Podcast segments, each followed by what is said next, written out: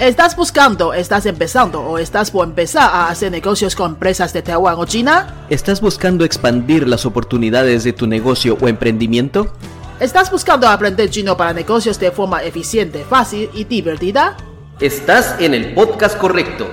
Queremos ayudarte a mejorar tus oportunidades, ya sea personal, de tu emprendimiento o de tu empresa.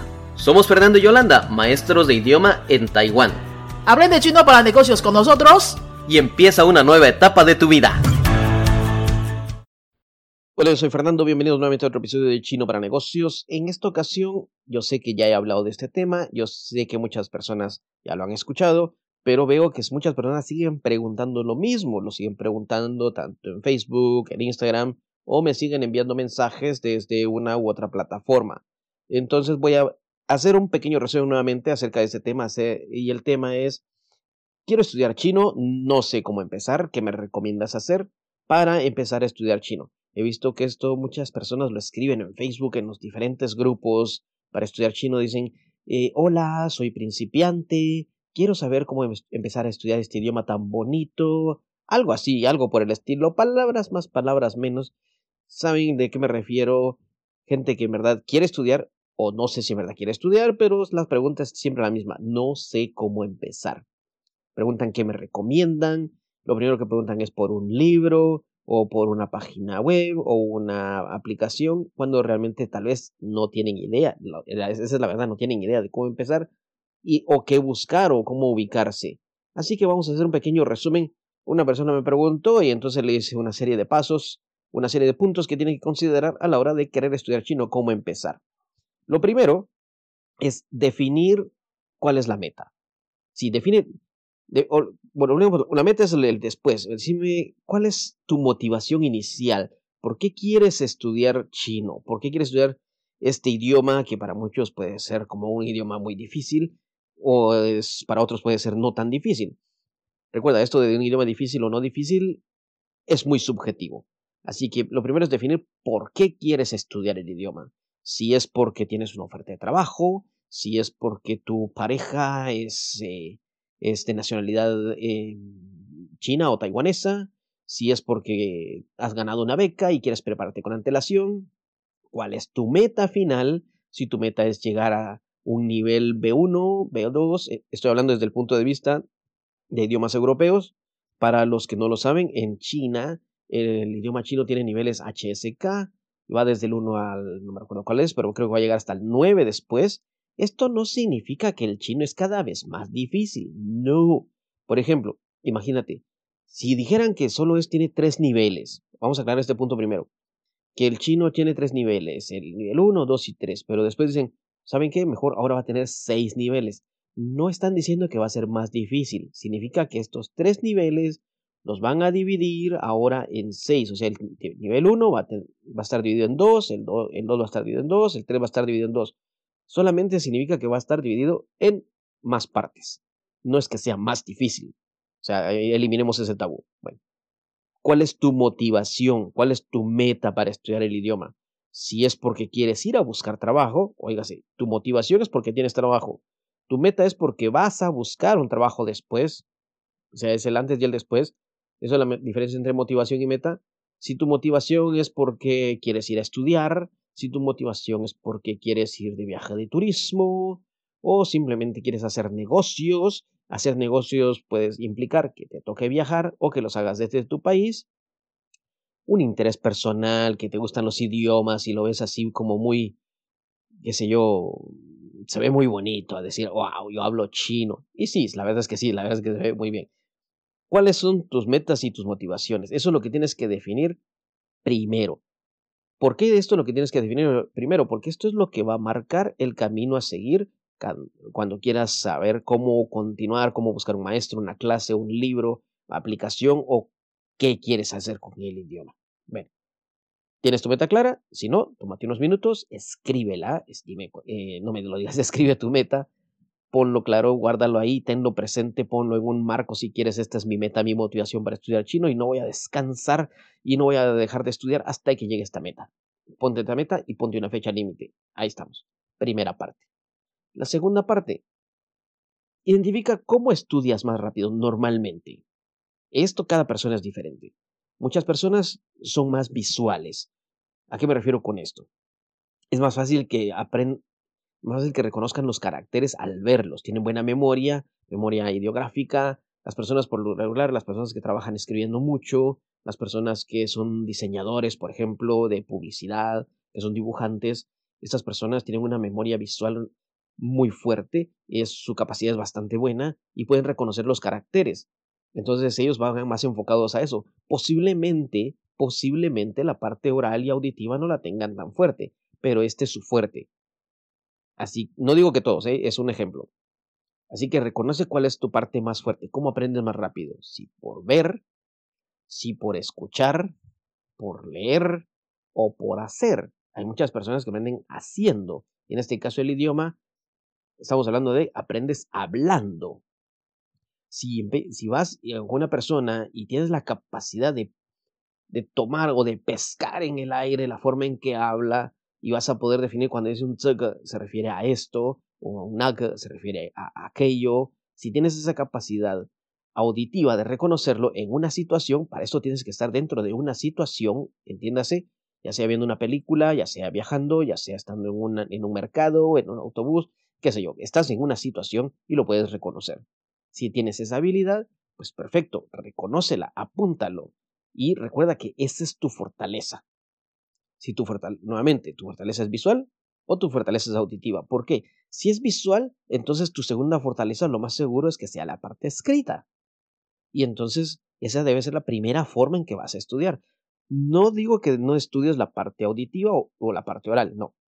Enfócate en estas primero. ¿Por qué? Porque te va a hacer sentir bien el ir teniendo esas pequeñas victorias, el ir sabiendo que vas entendiendo lo que estás escribiendo, que tu caligrafía es buena, que puedes escribir una carta, puedes eh, leer un pequeño párrafo, un poema, una línea, y eso te va a ayudar a sentirte mejor y saber que el idioma chino pues no va a ser tan difícil para ti o vas a estar conquistando el idioma lo más rápido posible.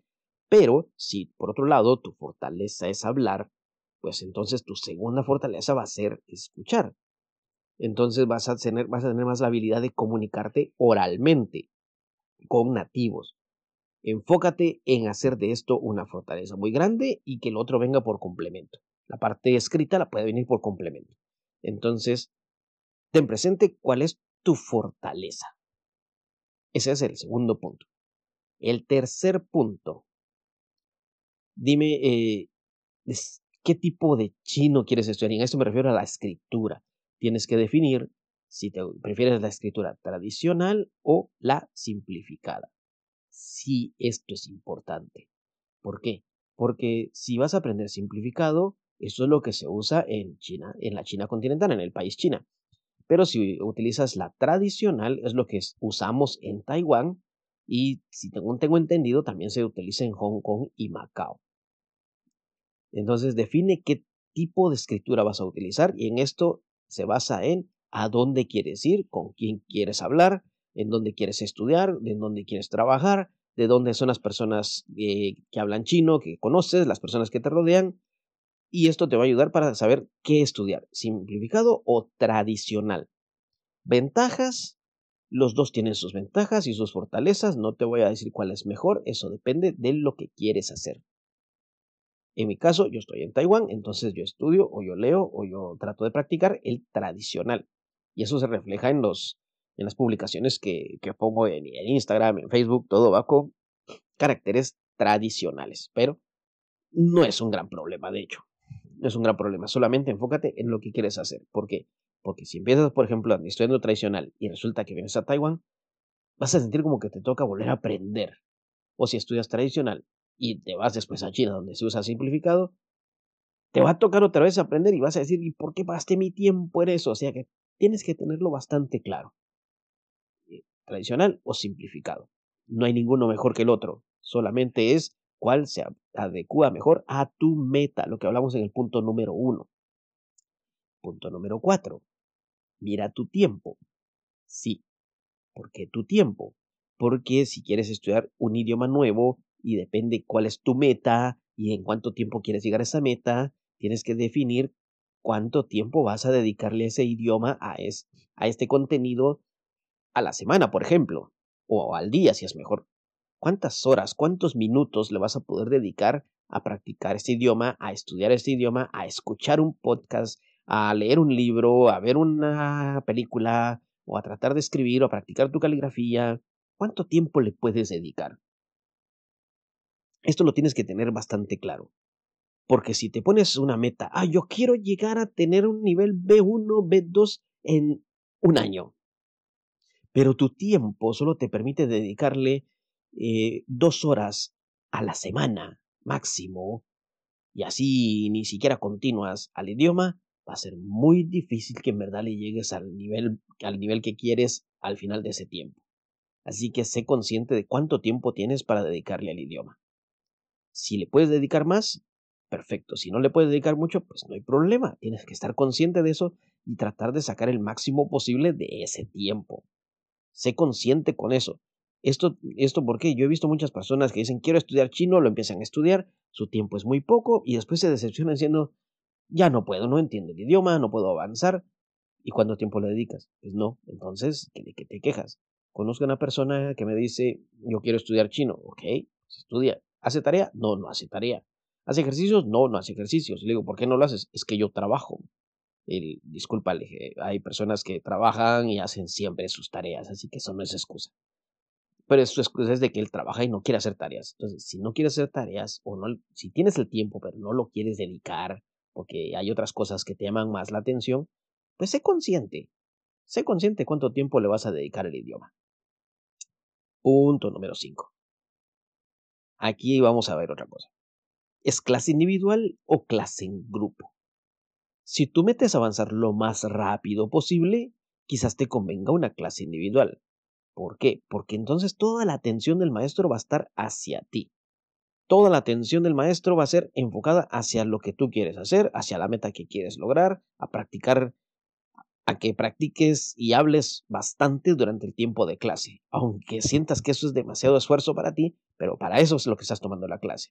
Si prefieres entonces una clase un poco más tranquila, si tú no, no tienes esa prisa por estudiar y pues no tienes una meta muy clara y solo quieres aprender en forma general, eh, un conocimiento básico, pues quizás te convenga una clase de grupo. En la clase de grupo vas a poder conocer más personas, hacer amigos. Entiéndase también que la atención del maestro va a estar dividida entre todos, no te va a estar poniendo atención a todas tus preguntas, sino que todos los estudiantes van a tener sus preguntas y hay que dedicarles tiempo a cada uno. Así que tal vez no vas a avanzar más rápido, pero posiblemente vas a ser buenos amigos y la vas a pasar muy bien. No digo que sea malo, no, al contrario. Es una forma general y vas a estar practicando con otras personas que tienen el mismo interés que tú. Así que individual o en grupo. Alguien va a decir, sí, pero es que individual es muy cara, en grupo es muy cara. No, todavía no hemos llegado a eso.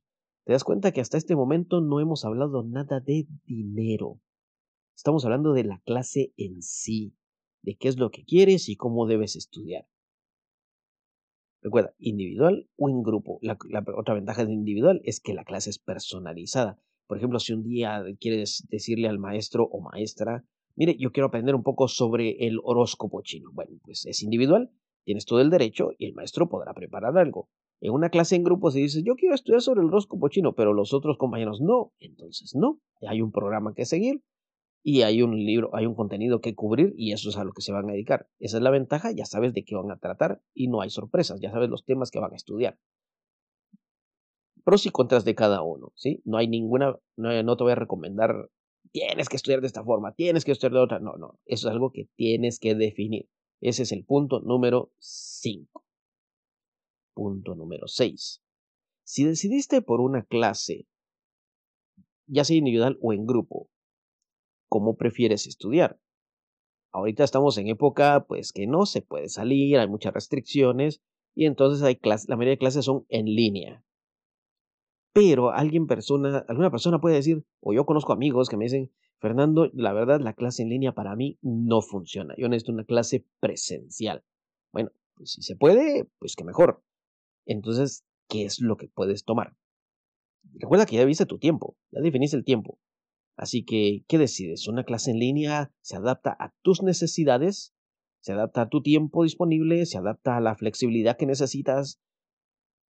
o una clase presencial, donde vas a tener toda esa dinámica, digo, toda esa energía de todos los que están en clase, vas a sentir más la energía del maestro, esa presencia a la hora de estar dando clases, esas dinámicas. Eso es otro tipo de enseñanza, es otro tipo de actividades las que se hacen tanto en línea como presencial. Y, y esto es lo que tienes que definir. Si tienes preferencia por una y lo puedes hacer, pues qué bien. Pero si tienes preferencia por una, pero tu tiempo no te lo permite, tu trabajo no te lo permite, o la distancia de donde estás ubicado a donde está la clase o el maestro que has elegido no te lo permite, pues tendrá que ser una clase en línea. Ese es el punto número 6. Clase en línea o presencial. Punto número 7. Si has decidido por una clase en línea, ojo, si has decidido por una clase en línea, ¿qué tipo de clase quieres estudiar? Puede ser una clase en vivo o una clase pregrabada.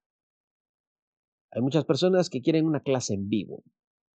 Quieren empezar a preguntarle al maestro si tienen una pregunta, quieren en ese justo momento decirle, maestro, tengo una pregunta, la yo Y empiezan a preguntar. Y recuerda, eso si es la clase en vivo, lo puedes hacer mucho mejor. Si es clase 1 a 1, pues será todo el tiempo para ti. Y esto es la clase en vivo. Si es en línea, recuerda, clase en vivo. Recuerda también, si estás en vivo hay una diferencia de, posiblemente hay una diferencia de hora entre tu ubicación y la ubicación del maestro que hay que respetar. O si la quieres, si dices yo no tengo tiempo en verdad, mi tiempo es muy flexible, no puedo comprometerme en un horario fijo para tener una clase en vivo, así que mejor me conviene una clase pregrabada. No hay problema entonces, no hay problema, tampoco es malo. Recuerda, es de tu tiempo, la flexibilidad que tienes y el horario que tienes. Si quieres una clase pregrabada, pues busca una clase pregrabada. Vas a poder, la ventaja es de que vas a poder estar rebobinando el video, uso la palabra rebobinando como usábamos antes, vas a estar, vas a poder eh, darle nuevamente play al video y ver y repasar hasta que se queda una parte de lo que no entendiste, lo quieres volver a escuchar, lo quieres volver a ver, pues ahí está, en vivo o pregrabada. ¿Sí? Son siete puntos. Ahora sí, define cuánto puedes pagar por una clase. ¿Cuál es tu presupuesto? Y en tu presupuesto te pregunto también, ¿estás dispuesto a pagar por una clase que te va a dar los resultados que quieres o solamente quieres probar con un maestro? Lo que le vas a dedicar al el tiempo y lo que le vas a dedicar en dinero son dos cosas diferentes. Muchas personas tienen poco tiempo y prefieren pagar más para tener una clase privada, solo para ellos, enfocado a lo que ellos quieren, practicar lo que ellos quieren y resolver las preguntas que ellos tienen. Prefieren pagar más por eso. Están pagando por ese producto, por ese servicio. Pero hay personas que dicen, no, mi presupuesto no se adapta a eso, así que yo quiero un maestro que no dé clase tan cara. Puede ser, eh, qué yo, alguien no nativo, o puede ser, qué sé yo, alguien que esté en un país latinoamericano donde en verdad el, el, costo sea menor o qué, o qué sé yo. Puedes buscar en las páginas de internet donde hay eh, maestros en línea que en verdad de diferentes precios. No te voy a decir qué páginas porque no puedo darle publicidad a ellos, pero hay muchas páginas de internet donde puedes buscar maestros y con diferentes precios por hora, por 30 minutos y se tienen un video incluso donde se presentan y puedes escogerlos. Así que, ¿cuál es tu presupuesto? Son ocho puntos que debes tomar en cuenta para tomar una clase de chino. Si alguien pregunta, ¿cómo empezar? Ocho puntos. ¿Y por qué te lo dejo en ocho? Porque ocho es el número de la suerte en chino. Así que eso ha sido todo por hoy. Si te ha servido de utilidad esta información, estos ocho puntos para saber cómo empezar a estudiar el idioma, pues compártelo con alguien. Si sabes que alguien está pensando, calculando, o como se dice en chino, kaolisha, acerca de estudiar o no estudiar chino, compártele también este podcast. Si te ha servido la, información, compártela, compártela, de verdad, compártela. Hay mucha gente que te lo va a agradecer porque no saben cómo empezar, están totalmente perdidos. Déjanos un comentario, ¿qué te ha parecido esta información? ¿Qué cosas crees que no hemos mencionado aquí que deberíamos tomar en cuenta para tomar una clase? Posiblemente algo pasamos por alto, puede ser. Déjanos tu comentario, me gustará saberlo y compartirlo con otros y nos puede dar material para crear otro podcast, otro episodio de estos o más publicaciones en nuestro Instagram. Recuerda, puedes visitar nuestra página web chinoparanegocios.com, página de Facebook Chino para Negocios. Ya llegamos a 12.100 likes en la página. Esto es para celebrarlo. Compártela también. Puede que se una a esta comunidad donde estamos siempre publicando información todos los días y la compartimos también en otras páginas. ¿Cómo no? Por supuesto que sí, con mucho gusto. Tenemos Instagram Chino para Negocios. Ayúdanos también a subir aquí en seguidores para seguir creando más contenido y alcanzar a más personas, para que más personas se puedan enterar, aprovechar, estudiar y saber las ventajas del idioma chino y pequeños tips acerca de cómo estudiar y ver lo práctico que es este idioma al final de todo, porque es un idioma muy práctico, muy lógico. Bueno, eso ha sido todo por hoy. Yo soy Fernando. Convierte aprendiendo idiomas en tu felicidad. Adiós. Si te ha gustado este tema, déjanos un comentario, danos 5 estrellas o comparte con tus amigos. Si tienes algún tema que te gustaría que habláramos, déjanos en los comentarios y con mucho gusto podemos hablar sobre ello. Adiós. Adiós.